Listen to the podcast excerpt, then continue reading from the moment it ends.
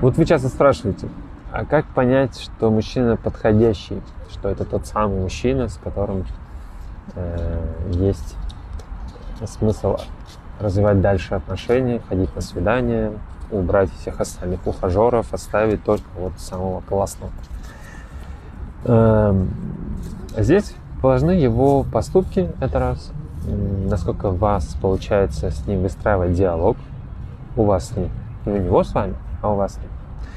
Насколько э, очень важно, конечно, субъективный показатель, но тем не менее он появляется, это насколько вы себя комфортно чувствуете.